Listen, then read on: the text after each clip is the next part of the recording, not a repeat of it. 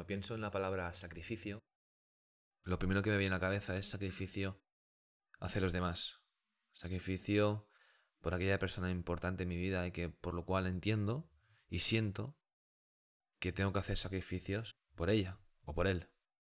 Normalmente por lo que veo en consulta de sesiones de astrología, cuando hablo con personas que sienten muy adentro que efectivamente que no hay otra opción, que es normal y que hay que hacer sacrificios por el otro, sobre todo por la pareja, son personas realmente muy emocionales, muy sentimentales y que entienden que es normal hacer sacrificios.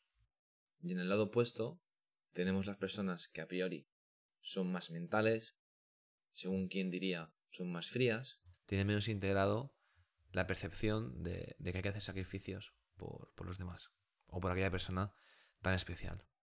Como decía al principio, lo primero que me viene a la cabeza es el sacrificio hacia la pareja.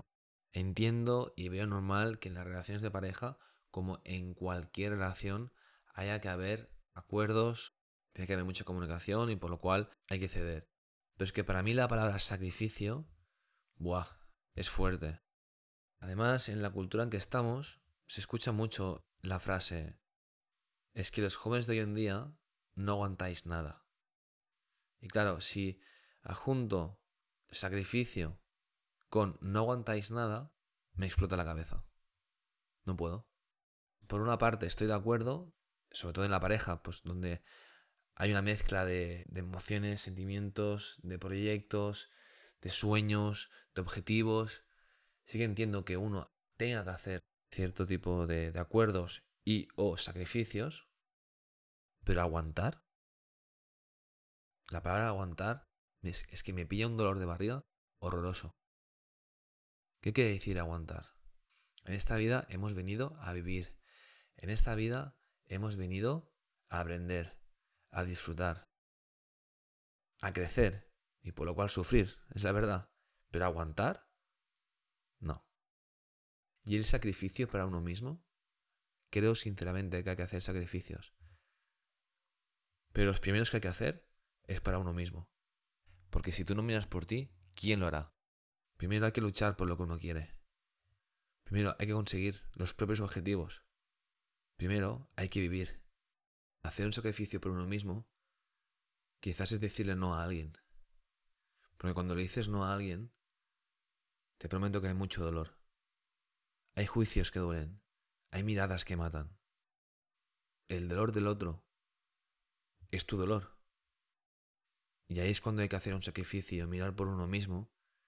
Y aun sabiendo que va a doler, aun sabiendo que va a ser difícil, aun sabiendo que las vas a pasar muy putas, decides decir no al otro para decirte sí a ti. Decides pasar un mal momento para luego resurgir de tus cenizas.